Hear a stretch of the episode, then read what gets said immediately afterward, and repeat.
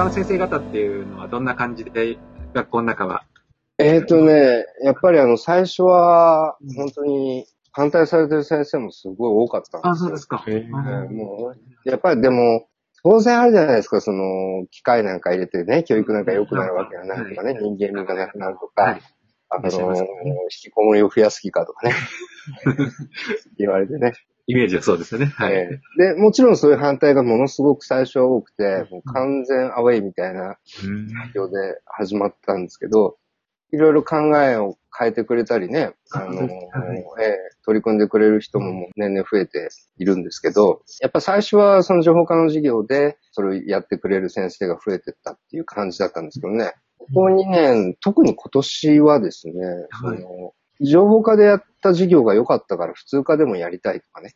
ええ。えだから、まあ全員はその iPad 持ってないので、ええ同じようなことをコンピューター教室でやりますと。あの、情報の授業じゃなくてね、あの、国語とか、あの、授業でそういう先生が出てきたり、まあ、あるいはその、すごく初歩的な使い方だけども、先生は iPad 持ってるんで、それを普通の、普通科の方にね、持って行って、なんかビデオなり写真なり見せるとかね、いう先生も出てきたし、まあ、あるいはその、中にはね、その、iPad 持ってないけど、スマートフォンなら全員持ってるから、まあ、私物スマートフォンをですねうん、全員使わせちゃうなんてね。うん生徒のですか？あ、そうかそうか、ええ生徒がお持ち。そうですよね。生徒がお持ちになってるから、そうですね。はいそう。それを、その英語の授業でね、使ったりなんていう先生も出てきてね。そうですね。あの、スマートフォンって使えますよね。特にいろんな単語調べたり、発音とか翻訳とか。えっと、それはねね結局あの、生徒の発音を録音させてるんですね。ああ。英語の授業でね。IC レコーダー代わりですね。ね、あの、聞かすのは、まあ、先生の iPad でね、聞かせられるんですけど、生徒全員の発音を録音させて先生にこう提出をさせるっていう時に、まあ iPad で情報科でその授業をやったんですね。だから普通科にもやらせたいっていうその英語の先生が言い出して、うん、でも全員の声録音するって厳しいなと。まあだけどよく考えたらスマホ持ってるじゃん。じゃあやっちゃうかみたいな感じで。でもそれはね、言ってみればまさにさっきのマルチ OS で、うんあのやれちゃったわけですよ。そうですよね。うんそれすごく面白いですね。僕、あの、帰国の外国人やなんか教えてるんですけど、日本語を。で、彼女たちの意思疎通を図るときに、スマホを使ったり、タブレットを使うって非常に有効なんですよ。うん。で、発音が正確じゃないと入らないんですよ。ああ、だからとても、これはわかります、この便利さ。その英語の授業って結構みんな一斉に発音したりするので、うん。一人一人の発音とか英語の先生はあんまり確認できないですからね。そうなんですよね。1対1ならできるけどね。そうですね。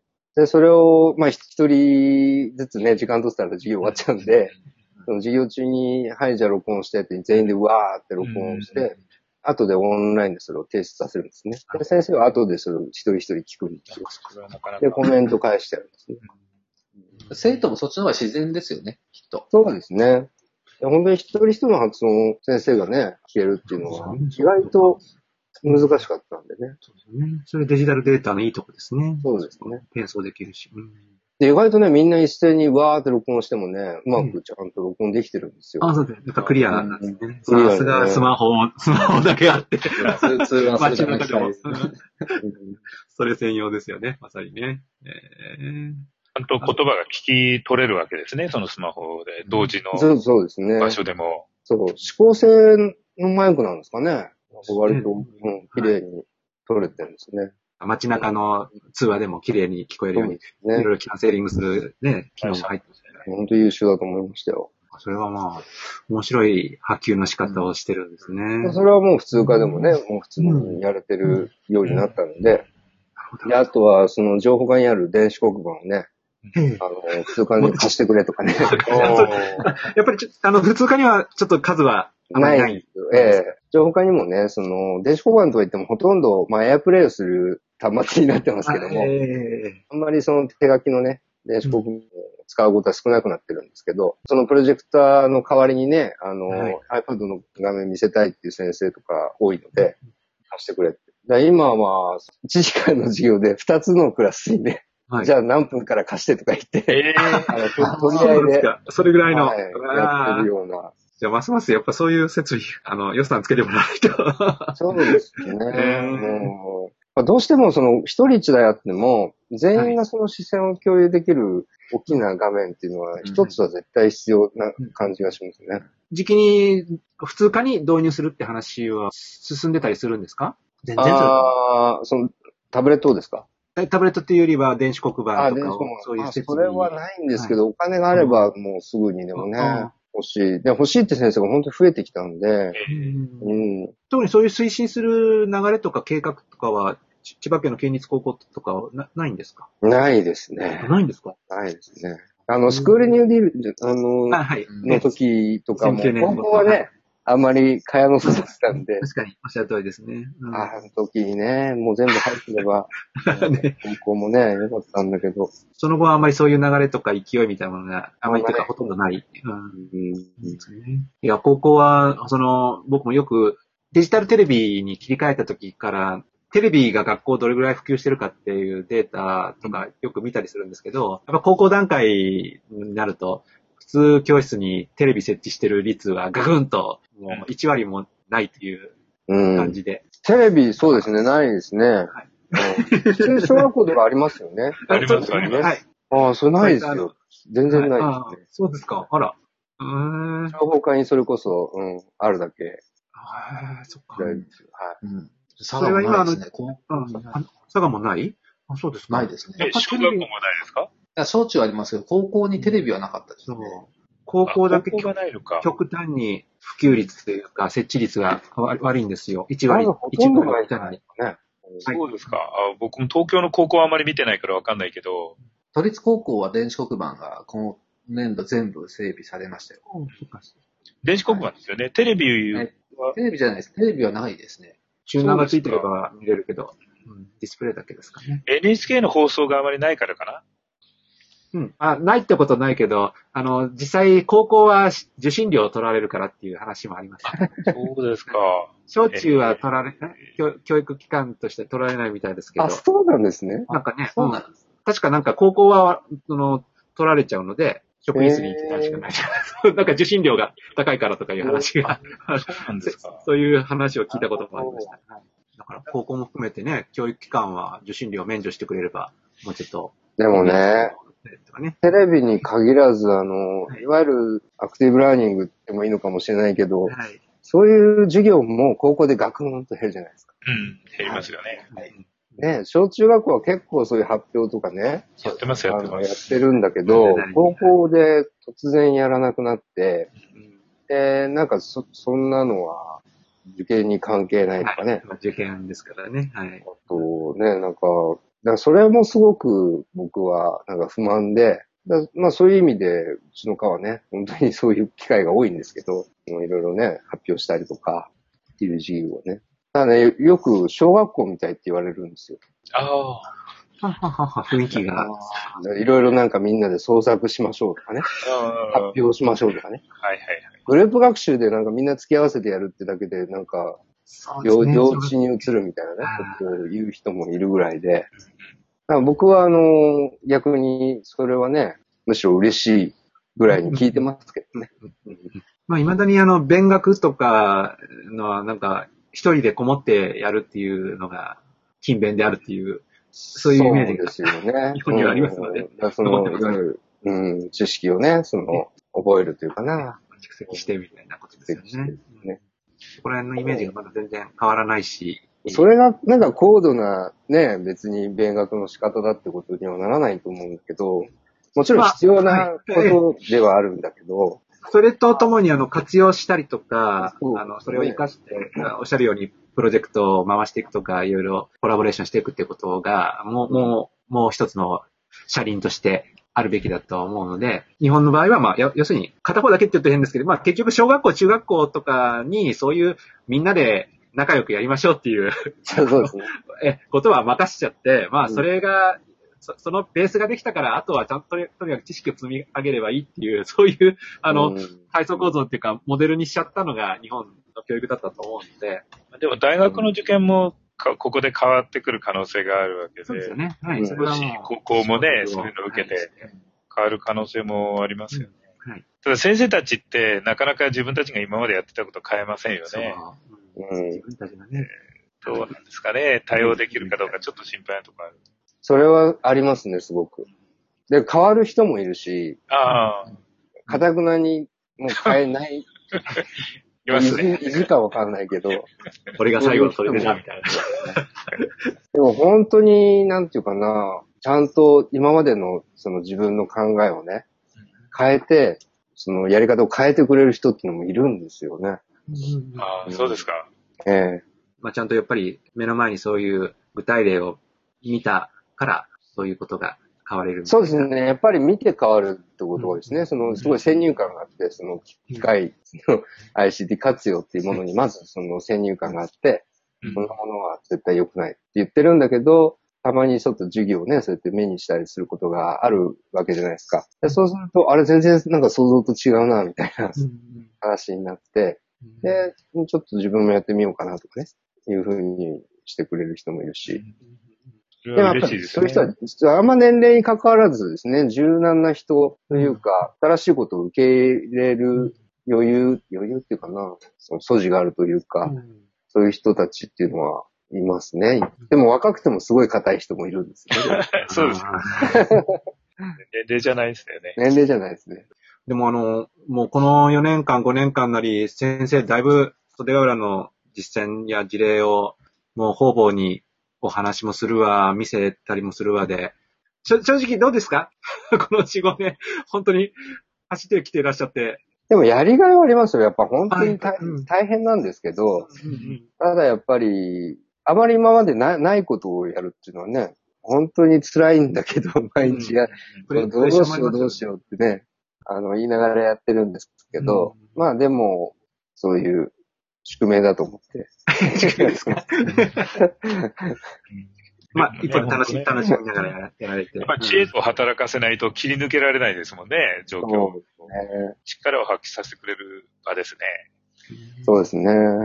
今日次なる、次なる課題というか、山というかは、あれですか？評価のこと？そう、でも評価は本当になんかでも解決策があんのかなっていうぐらい苦労しますね。それは評価も、そのもう、その子その子たちに応じて臨機応変にやらなきゃいけないからってことですか？苦労としては。そう、だから、結局、まあグループでね、何か一つのものを、まあ課題研究なんてまさにそうですけど、まあその時にそれぞれもちろん個別の作業はあるんですけどね、あるんですけど、やっぱり全員にその100点満点で54321評定をつけるね。じゃあその64点と65点のこの違いっていうのはどこにあるのかっていうね。でよく小学校でも言われるんだけど、うん。グループ作業って難しいですよね、評価。すごい難しいんですよ。でグループとしてのもちろん出来の良し悪しっていうのもあるしね。はい、そうですでもそれは個人だけのもちろん成果ではないし、そうだよね。うん、そのグループだからうまくいったところっていうのももちろんね、あるわけじゃないですか。そこをその個別に一人ずつ一点刻みで点数をつけるっていうのは、無理ですよね。うん、難しいですね。例えば絵の、絵を描いた子と文章を書いた子の評価をどうするかとかね。そうですね。みんな同じことやってるわけじゃないんでね。そうですよね。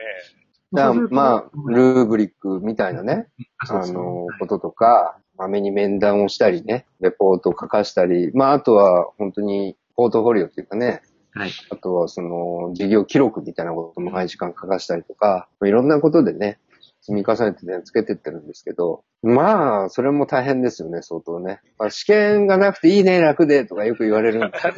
とんでもないですよいね。やいや、もうね、丸付けで済んだらよっぽど、こっちの方が。それから同同時にたくさんのグループの評価をすることになるじゃないですか。言葉拾えなかったりして、げ僕らも小学校でよくそういう活動するわけですけど、大変その、差、差をつけるっていうか、評価に違いをつけるのは難しいことですよね。そうなんです。本当に。差が、差をつけるの難しいですね。本当そうですよ。難しいですね。えこうだからグループ単位で、このグループよく頑張ったねっていう評価はできますけど、お互いにうんそれぞれの良さを生かしえて、え頑張りましたねっていうことはできるけど、あなたが何点でこっちが何点っていうのは、一体誰がどういう基準で決めてるのかっていう。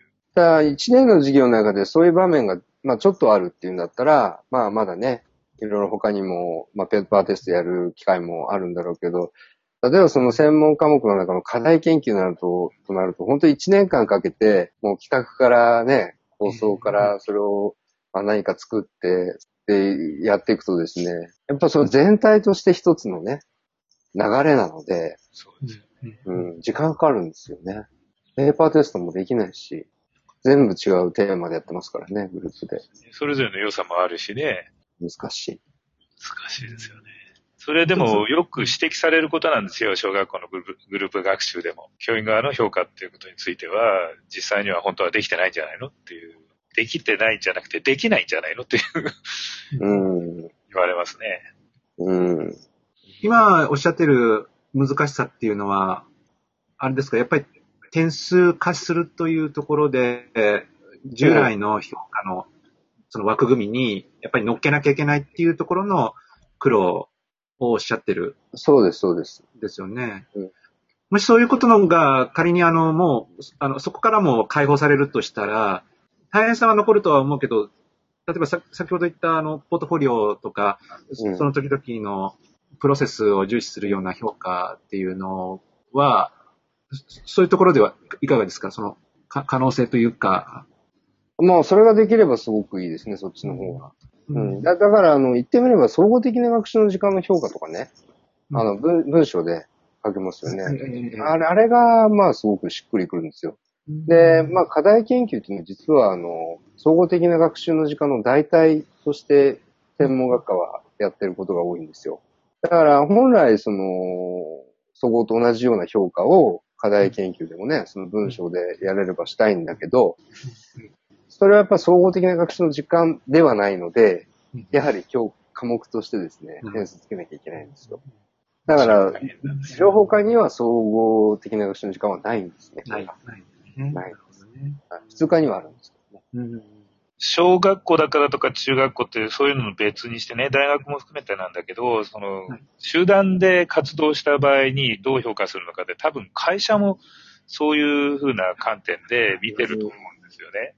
やっぱりそこのところでコミュニケーション能力とかよく言われるところが関連してくると思うんですけど、それね、会社だとそれがお金に跳ね返ってくるわけで、そうですね。よりシビアなわけでね、誰がどういう基準でそれを判断してるんだっていう、うん。簡単に答えを出せないでありますね。だからそう、一律ですよ、僕らの場合は一律に評価してしまいます。ほとんど。うん。だから、あの、このグループに対しては A なら A という評価するとか、B なら B にっていうふうな大雑把なくくりで評価する。グループ活動に対しては。あと、個別のものとそのグループ活動のものとの評定の点、あの、あれを分けるっていう、うんうんうん。そういう感じのやり方で対応してると思います。だからグループで、その、すごい一生懸命責任感あってね、一人で黙々と残ってやってる子とかいるんだけど、そういう子が泣いてくるわけですよ、夜なんで私ばっかりやらなきゃいけないんだあ協力してくれない。あそう。で、でも、それが、やっぱりなんていうか、不満になっちゃうっていうのも、すごくもったいないことだしね、一生懸命頑張って。やって。で、もしそれで俺を帰れて、早く帰れてラッキーだと思ってる奴がいたら、それはやっぱそれはラッキーでは済まないっていうことを教えなきゃいけないし、そうです仕事の場面だったらそういう楽して早く帰れたっていう奴がいたとしたら、そういう奴には多分仕事回ってこないじゃないですか。そうですよね。やらせられないですよね、そんなやつに。だからもうそれをラッキーと思ってるようだったら多分もう世の中じゃうまくいかないっていう話までね、あの、発表会の後にしたんですけど。うんただ泣いてたやつはいるけど、それは、うん、あの、決してね、あの、無意味なことじゃないし。うんまあ、あともう一工夫、マネジメントで、どそうう。で、それでさらに人をね、動かせられるようになったら、それは素晴らしいけど、まあそれはなかなか難しいよね。でもそれはやっぱり将来ね、必要になってくる。で、そういう人ほど成功させなきゃって思ってやってるんでね。そこを自分がその我慢して、なんか無理しちゃうだけでそこを今クリアしようとしてるけど、そこを周りの人を動かせられるようになったら、それは多分、まあ言ってみれば出世やお金に響いてくることになるわけですからね。まあそこで、そういう経験が、まあ、じゃあマネジメントの手法を学ぼうっていうね、あの、動機づけにもなるということですよね。そういう経験がね。はい。あの、田中さんが今ちょっと Facebook に書いた相互評価っていう考え方ね、あの、グループ活動でなんかでうんうんあんまり小学校でそういう方法を取らないんですよね。先生が責任持って、ちかって評価するって。それ高校なんかではどうですか？相互評価。まあ、やります、やります。やりますか？うん。ただそれはもうやっぱごく一部として使うだけですけども、それをメインとしてね、使うことはなかなか難しいんですけど、でもそれをある程度加点評価のね、一部として参考にするときはありますよね。本当はね、実は、それは実現っていうか実施はしなかったんですけど、それこそそのグループのね、評評価を、まあ、いわゆるその会社の給料に見立てて、そのグループの中で分配させるみたいなことをね、ちょっと考えたんですよ。通貨をつまり決めて、それをその中でね、そはい。の点数を分け合うと。で、それはやっぱりそのマネージメント能力もあるし、地道に働いてたやつもあるし、それをどうやって評価して、どうやって分配するのかと。で、のべつ幕なしに点あけ与えられるわけじゃなくて、その総量は決まってて、はいその中での比率になるわけですよ。そこをお互いにどうやって、うまそれ面白いですね折り合いつけるのかっていう。ええでも、それはさすがにアイデアで 終わりましたけど。あ あ、そうですか。まあ、現実どうなるかちょっとね、怖いところもありますけどね。うんでも、まあ、そういうのもちょっとね、やらせてみたいなと思ってたんですよ。それは、あの、でも、本当面白いと思うんだけど、年間通してやったらすごいですね。最終的にね、たくさん集めたやつと。そういやいや、でもまあ、最近はあの、格付けというか、マウンティングとかなんとかいろいろ ありますので、ちょっとね、怖い方がいい。そうですけどね、気をつけないと。なんか言われてしまいそうですね。うん。結局その点数でね、その、推薦など、進学のね、なんだ、なの、評定なの、とかって言われると、やっぱりね、やっぱり、その教員側が責任持ってつけなきゃっていうのもやっぱりあるので、嫌われたやつがね、その点数低いってわけにいかないので、違うあれが、尺度が入ってきますからね。そうですね。だからやっぱりグループの活動の評価っていうのは、なんかちょっと課題としてはまだずっと残ってますよね。残ってますね。アクティブラーニングだって、だから絶対にそういうことでは問題残ってきますからね。うん。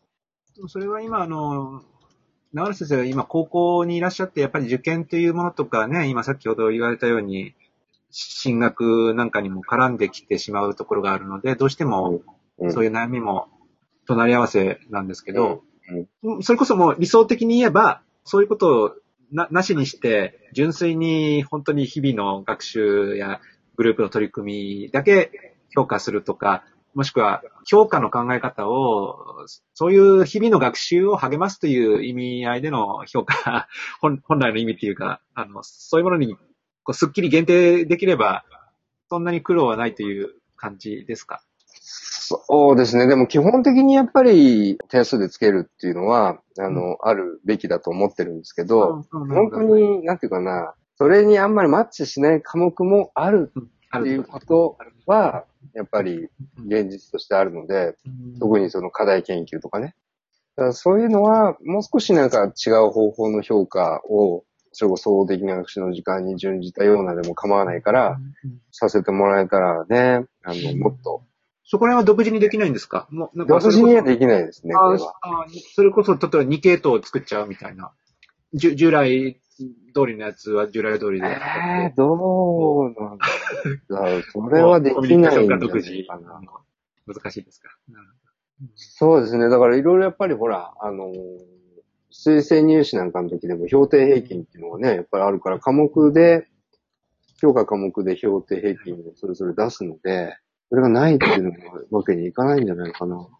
いや、ある程度なんかそれはそれでまあ、それなりに個人の点数として、まあう、ん付けはするんだけど、まあ一方で、本来この情報コミュニケーション科は、の理念からすると、これが理想的な評価なので、我々の科科独自の、その物差しというか、えー評価の方法として、こういうふうにみ、みんなを評価してるよっていうふうにするみたいな考え方でちょっと突飛ですかね。いや、あのーなんていうかな、うん、正式なね、そのせ成績っていうか通知表とかにはそういうのは載らないけどうん、まあグループごとにその評価を、まあ面談っていうかね、そういうことはもちろんしますけど、そうだな、正式なものとしてはなかなかね、難しい、ハードル高いかな。これはでも結構大きい課題ですね。今後、このね、方向で動くって言ってるけど、評価に関して全く方法がね、確定してないし。長瀬さん、今、袖ヶ浦では一応もうそうやってもう回って動いてますけど、じゃあ例えばこれを他に移植するというか、普及させるなんて話にの段になった時に、どんなところが問題っていうか、どんなところ気をつけるべきかというか。うんと、そのタブレットっていうことに、とか、そのデバイスっていうこと自体に、なんかあんまり右往左往しない方がいいかなって思うんですね。つまり、あの、こういう学校とか、あの、新しくタブレット入れるんだけどっていう話の学校っていうのがいっぱいうちに来てくださるんですけど、はい。その機械の研修をどのぐらいやりますかっていう話がまず来るんですよそう。いうことか。で、うちはやってないんですね。ゼロです。で、その代わり、その事業デザインですよね。つまり、あの、タブレットが入ったからといって、その今まで板書で書いていたものを全部パワーポイントのスライドにしたから楽になりました、みたいなね、うんことやってたら、あんまり事業そのものって変わらないじゃないですか。何にも変わってないじゃないですか。うんただ文字がね、黒板にあったものがタブレットの中に入ったってだけで。だからそれよりも、それこそ、いろいろ生徒たちをどうやって授業の中にと取り込んでいくかっていうかね、うん彼らがどういう活動をするのかとか、あの、何のために学ぶのかとかね。そういうことっていうのをあんまり教員って日頃考えないじゃないですか。今までやってきたことをやっぱずっとやってくるのが普通なので。だから、そのタブレットを入れる時にどう操作するかなんていうのはどうでもよくって、タブレットが入ってきた時に、その授業とか生徒の授業への関わり方がどう変わるのかってことを先に研修しておかないと、うん機械が入ったところで何も変わらない。まあそうすると、まずは ICT 環境を整えるとかいう目線は、まず、ま、間違いというか、で、うん。整えるとしたら、それを整えた後にどういう授業やるのかっていうね。はい。考えておかないという感じですかね。そうすると、じゃあ、いざその重要デザインというか、袖ヶ浦での事業のデザインみたいなものを、こう、取り入れようとするときには、ど、どっからどうすればいいですか？袖ヶ浦の実践とか事例とか、そういう事業デザインのノウハウって、何かまとまったものとかは、整備されてらっしゃるんですか、えっ、と、今してます。あ、してる。お、はい。してます。それはいずれ公開されるという。なな、なかなか、うん、あの、遅れがちではあるんですが。まあ日々取り組んでらっしゃいますからね。実は。はい。でもね、あのー一言で言うと、うん生徒の授業参加ですね。うん。つまり、今まで座ってね、その先生の言うことを聞いて、ノートを書き写すっていうのが、いい生徒だとみんな生徒は思い込んでるわけですよ。うん授業中に最初 iPad、え、使っていいんですか？ってまず生徒の方が聞いてくるし、授業中に何か言葉を発するってことも、なんか怒られるもんだと思ってるようなやつもいるしね。だからそういうことっていうのが、まずちょっと変えたいっていうかな。だから、授業中に生徒がいつでも自分の考えとか疑問とかを先生につけられると。それはまあ、実際に SNS を使ったりするわけですけど、うんで、それを先生はその場でこうフィードバックしたり、そこから授業を広げていったりね、あの、することができるし、あるいはその、何か動画を使うにしても、動画っていうのは教材として生徒が見るだけじゃなくて、生徒側が撮るわけですね。うちの場合実験とかの動画を撮ったり、プレゼンテーションの様子を撮って、お互いに見せ合うとか自分で見て、それこそメタ認知じゃないけど、あの自分自身を知るとか、あるいは他人を知るとか、まあ教材について知るっていうこともあるけれども、だから、その自分たちが聞く、書く、覚えるっていうだけじゃなくて、自分たちで撮るとか作るとか、話すとか表現するとか、まあそういうことをその授業の中にどれだけ入れていくか。全部それじゃいけないし、そのバランスとして授業の中にどういう場面で、どどういう分量だけ入れていくか。その時に ICT が、その今までできなかったことを可能にすることはないか。っていうあたりでいつも授業を考えてるんで、その辺が統一した感じかな。全体に通して、全体通してですね。えっ、と、生徒参加というのを一つの中心コンセプトにして、もろもろのカリキュラムもそうだし、事業デザインも、はこう見直していって、変えていくみたいなことが。うんまあ、それは一つ、ぶ文化をどう移植するっていうか導入するかっていうことにもまあでも。学校の場合は小学校から全てそうですからね。ああ、そうか。黙って座って静かに聞いている黒板に書かれたものをきちんとノートに移す。えー、なるべくその先生の言ってることを邪魔しない。そういうパターンの授業が中心だったから。でもですね、ちょっと聞いてくださいよ。あの、変わったんですか？変わったんですよ、それがね。で、あの、さっきちょっと言いましたけど、その、社会科のね、情報社会っていう授業で、その、ずっとその SNS、まあ、エドニティ使ってるんですけど、うんね。えーエドニティをもうずっと流しっぱなしにしてるんですね。で、授業中に生徒がこう疑問を書くわけですよ。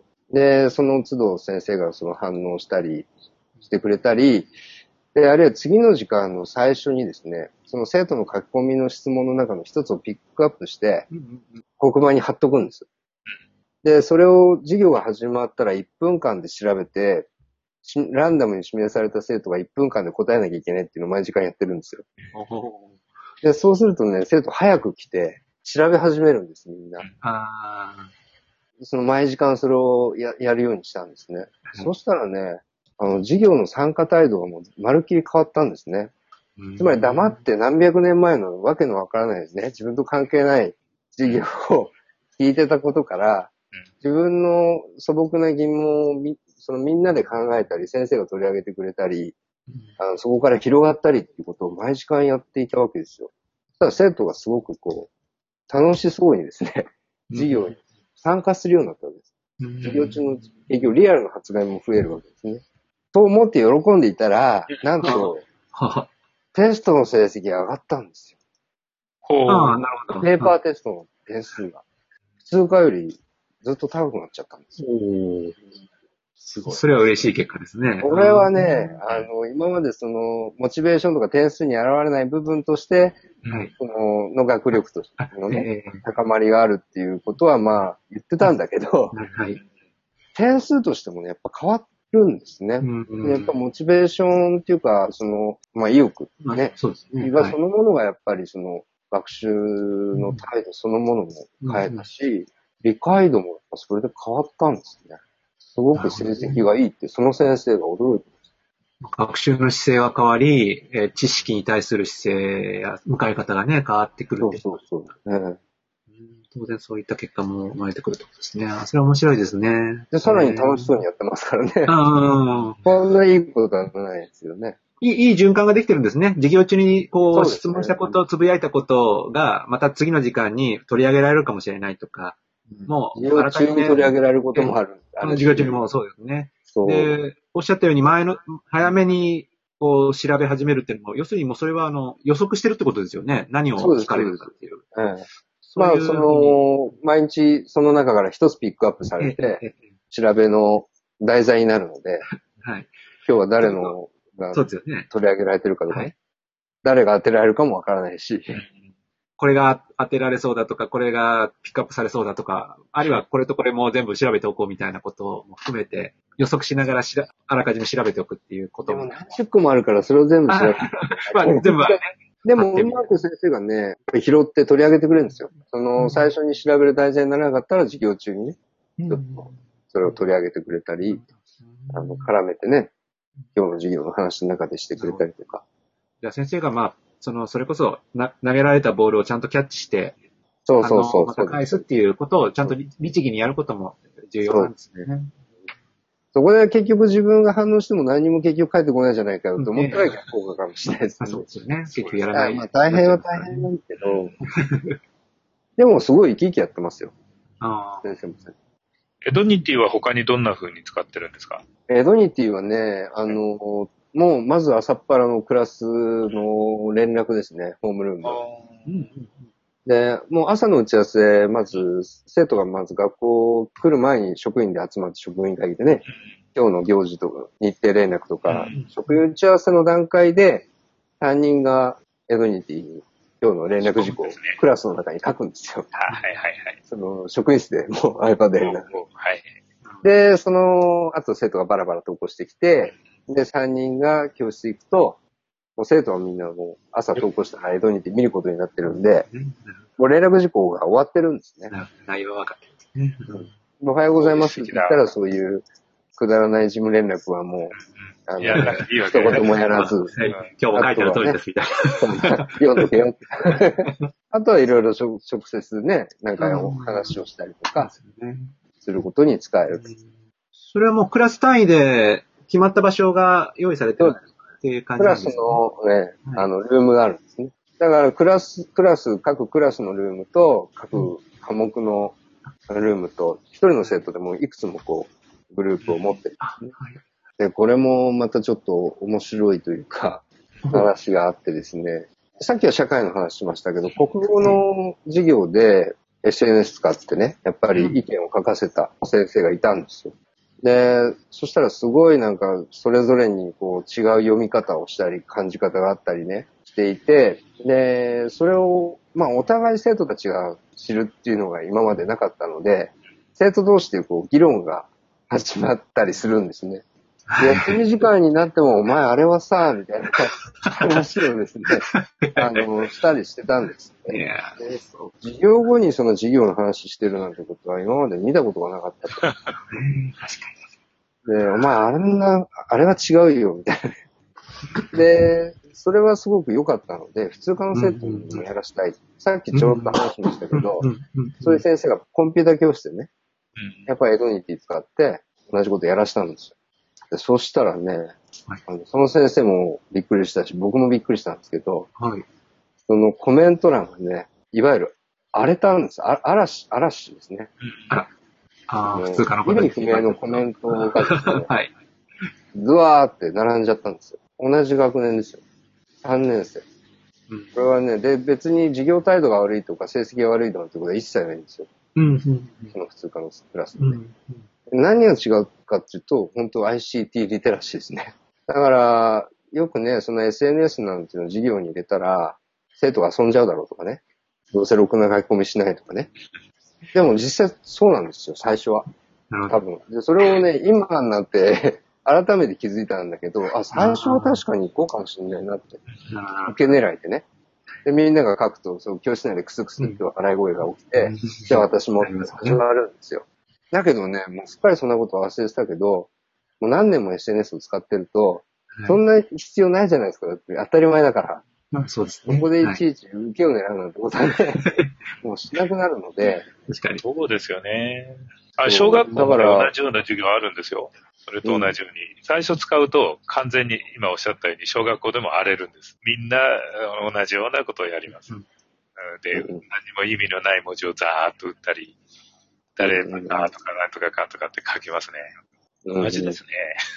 それをね、あの、本当のツイッターでやっちゃうと、うんバカッターになるわけで。だか確から結局、その社会に出るまで、そういうことをやってなかったっていうことなんですね。そうですよねだから、バカッターを、その、なくすために、子供たちにツイッターを使わせるな、SNS を使わせるなっていうのはむしろそう。逆効果で、そう思う。そんな大人が増えるばっかりだと思うんですよ。うんみんなそっか、使い始めればね。大人になっても使い始める。らないとかうん、そうそうそう。あとは、そんなのやる意味がないぐらい普通になってしまえば、誰もそんなことしなくなるし、公開の範囲をね、体感ししてちゃんとわかるようになれば、あんなことやらないわけですし、ね。知らないで使うからそうなるんですよね、結局。そういうふうにみんなが考えてくれるといいな。でもそれ見て本当に自分も痛感しましたよ。結局そこだけでしたからね、今まで使ってたかどうかっていう違いだけで、それだけのうん。利用のね、もう全く違う、あの、リテラシーっていうか、うん。何の役にも立たなかったから、すごく深くね、あの、授業に食い込めたかっていう違いまで出ちゃったので、まあでもやっぱりそういう環境で使い続ける。つまり、勉強や普段の授業中の自分の質問や調べたことの情報発信に使い続けるっていう風になることも重要なのかもしれませんね。なんかね、うんそういう中中高の時にそういうけ勉強の中で活用するっていう経験をそうですねおけうんおけば、むしろこれは有用な知的なツールなんだっていう風な印象がつくのかなとも、今聞いてて思いました。ね。やっぱ実感するっていうのはすごく重要だと思うんですよね。ね。実感ですよね。うんなかなかこの手のものは実感してもらわないとっていうことが多すぎて、うん。いろいろ事例を、こう、ビデオや、あるいはガイドラインとか、ウェブサイトで並べては見るんですけど、そういうものではなかなか伝わらないものも多くて、だから先生が、いろんな先生方にこういう取り組みを広めたいときに、一体どんな風にすればいいのかって、どこも結構悩みどころうん。なんですよね。研修やれば伝わるってことでもないし、じ実感してもらうためのいろんな仕掛けを考えないといけないのかなっていう。だから知識としてのセキュリティとかね、やっちゃいけない倫理とかいうのはわかるんですよ。わ本当は知ってるんですよ、子供たちも知識としては。でも実際にやってみるとひどい目にあったりするわけですよね。お互いに荒らし合ったりすると。自分の悪口が書かれたりね。うん。そうそういうところで、その、ああ、こういうのってやっぱり傷つくとか、あの、嫌な感じするっていうのを分かっていくわけでしょ？そこを全部飛ばして、なんか教えられたことをやっちゃいけないからやっちゃいけないみたいなだけで説得しようとすると、やっぱり身につかない。うん。だから、その実感っていう意味で、そのさっき社会とつながるっていうあたりを言ったのも、やっぱそこなんですよね。で、プレゼンってやっぱり今みんなやるんですけど、通貨も含めてね、情報の授業で。だけど、普通クラス内の発表になっちゃうんですね。で、みんなの前に出て、ちょっと喋ると。で、別にね、みんな顔見知りですから緊張もしないし、ちょっとそれこそ受けるネタを言って、笑いを取る、取ったやつの勝ちみたいなね。いうことが多いんですよ。でもね、それって全然プレゼンの場面と違うじゃないですか。普通プレゼンって全然見知らぬ人たち、全く年齢層の違う人たちに、あの、前で話をしなきゃいけない。自分のことをどう思われてるかもわからないっていう状況で話をしなきゃいけない。だから、やっぱそういう緊張感もそうだし、あとそこで失敗することね。っていうのもすごく重要だと思うので、だから、あの、うちはプレゼンの実習の時に外の人たちに来ていただくんですね。で、生徒にそれを発表させる。そうすると、まあ、まあみんな緊張するし、1年生の最初にやるんですよ、それ。夏ぐらいみんな玉砕するんですよ。全然喋れないし、原稿も全部飛んじゃうし、まあ、もちろんよよ読ませるなんてこと絶対させないので、あの、まあ読めないですね。iPad をこう持ちながら見せて喋るので。で、その原稿読めない状況でそれやるんですけど。で、もう、あんなに練習ではちゃんと喋れてたのになんでできないんだろうね。あの、見てるおじさんの目が怖いとかね。そっかそっか。いう経験を。させ、ええで、ズバッとやっぱり質問してくださいって事前にお願いしてるんで、そこで全く想定されないね、ことを聞かれたり、そこでアドリブ求められるし、うんで、やっぱそういう経験って高校生やっぱしてないんですよ、普通。だから、それを1年生の最初からもう何回もやるんですね。で、そうするとやっぱり、プレゼンが重要だとかうん、人に何かその説明をすることとかね、いわゆるコミュニケーションですね。というものそのものが実感としてあ必要だと。で、外の人たちにもこれ重要だって言われると、あ、そうなんですねって。俺も同じこと言ったでしょって言うんだけど、そうでしたっけとかね。社会の人に言われると実感するんですよ。うんうん同じことだもんね。でもやっぱそれはすごいいい学びだと思うので、実感を伴ったいい学びだと思うので、そういう機会をね、なるべく増やして。だから学校外の人がその学校の教室の中にやっぱ入れないっていうかね、まあ確かに安全性のことも考えなきゃいけないんだけうん。ど、まあ知らない人を呼んだりはしないのでね、事前にある程度うん。話を通る人とやってるので、でハンも、ガーアウトもいいんじゃないですか？あいいかもしれないですね。あ これあの、この間ね、あだったんですけど、プレゼンそのものもここからデータを出して、あの、他の人と共有することができるっていう感じになるんで、うん。だから、ちょっと面白いかもと思うんですけど、緊張感は実際の人間が来てる方が、やっぱり生身のやった後でこういう方法もあるっていうのはいいかもしれないですよね。最初はやっぱり目の前でじっと見られて、こう、する感じを体験させないと。そうですね。で、挫折感を味わうという。そうですよね。ああ、ダメだとか。でもそこで本当にダメだってなっちゃうんですよ。そういう経験がないと。うんだけどそれで、そこから何回もやって、あだんだん喋れるようになってきて、し次第に褒められちゃったりするわけですよ。じゃあ他の子たちよく喋れるね、って。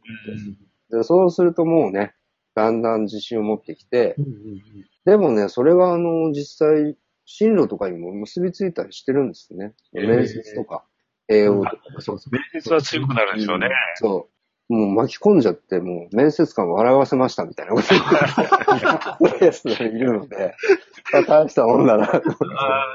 あそういう意味では本当に、あの、面白い経験をね、その子たちしてるんですね。手が浦でもいいですね。高校的じゃないですね。高校的、まあ大学的でもあるし、うん、そうですね。小学校的でもあるかもしれない。小学校的な感覚します。うんいや、でも、本来そういう部分もあるべきだと思いますし、それができるっていいですよね。どうして日本はそういう多様性がなくなってしまうのかと思うんですけど、うん。まあ、やっぱり、さっきからおっしゃってるように、ちょっと固定的なね、イメージが先行してしまいがちだし、それでいろんなルールもあるから、なかなか、いや、だから、先ほど質問した他の学校にどう、あはいそう言ってられますよねあの、ね、移す、移すのかって時に、袖ヶ浦は、新しい科を作るっていうゼロからのスタートがあったので、やりやすかったのかなってとこもしかも学年一クラスですからね。だから、だから自由にやれるっていうのも、あるんそうかです。確かにね。学校の中でもそういう、規模的にもそういうことがあってですね。そうすると他のところも一クラスぐらいの規模で、なんかこういうのを併設するみたいな取り組みを始めるぐらいの方が入り口としてはいいんですかね。まあ、それはやっぱりね、それだけ、スタッフもね、専任できるし、やりやすいんじゃないですかね。なるほどね。やっぱりこういうアクティブラーニングというか、そういうのを全部のクラスで全部の時間やるっていうのは不可能にしても、やっぱり相当大変なので、さっきの評価の話でもないんそうですよね。大変なんですよね。やっぱり数っていうのはね、すごく実際には大きなハードルかもしれないですね。ああとはね、やっぱりみんな、その、日本の先生、俺だって日本の先生だけど、ーまじ、真面目なん、真面目すぎるんですかね。つまり、なんかね、どっちがいい、どっちが悪いとかって、すごくそっちの一方に集中しすぎちゃうんですよね。だからもう何事もババランスだと思ってるので、うんだからタブレットだったらタブレット全部それ使ってやらなきゃいけないとかね。もう何にしてもそうじゃないですか、知識もそう。そのさっきのペーパーテストも体験もそう。僕は別に体験だけが重要だって言ってるつもりはなくて、パーションも重要だし、直感のトークも重要だし、ペーパーテストも重要なんだけど、でもそればっかりじゃやっぱり、ね、あの、本当ですよ。で、でもそうじゃないこともやっぱりちょっとやっていきましょうよっていう話なだけであって、そうですね。だからもう全部そういう逆に否定されるみたいに言われることもあるし、全然そうじゃない。だいいところでうまくね、やれればいいんじゃないかな。そういう感じがしますが。それいい、いい加減でやれっていい加減、やつですね。いい加減、いい加減。いいいい加減ね。イタレーション大事ですよね。先週のゲームの時もバランスって出てきましたよね、確かに。ねそうですよね。そういう意味では日本人はまあちょっと偏ってたところをもうバランス取るためには逆に言うともう一方の方を強調しないといけないところもあったから、ちょっとそればっかりっていうふうに聞こえるのかもしれないけど、最終的にはバランスよくやっていきましょうっていうことなんだなとは思います。そうです。あありがとうございます。なんか、まだまだちょっといろいろその、うん考えなきゃいけないこともいっぱいありそうなんですけど、ぼちぼち 時間が、すいません。もう2時間経ってしまいました。二時間ですか？そうなんですよね。今日もでもすごい勉強になりました。本当に勉強になりました。改めていろいろとご説明いただいたし、またもうちょっとぶっちゃけたところとまあ、もか、うちょっといけないこといっぱいあるんで。ここに来ていただいただけでも、ありがたいですけども、はい。ありがとうございます。どうぞそこまでまたあの、ご都合いい時に、はい、ありがとう思います。はい。今度リアルでぜひ皆さん飲みましょう。そうですね。はいぜひぜひ、ぜひまた、ね今度またぜひ皆さんと、はい。実際にまたいろいろお話できればと思います。リアルで、よろしくお願いします。じゃあ、今夜も、皆さんありがとうございます。ごちそうさまでした。どうも。ありがとうございます。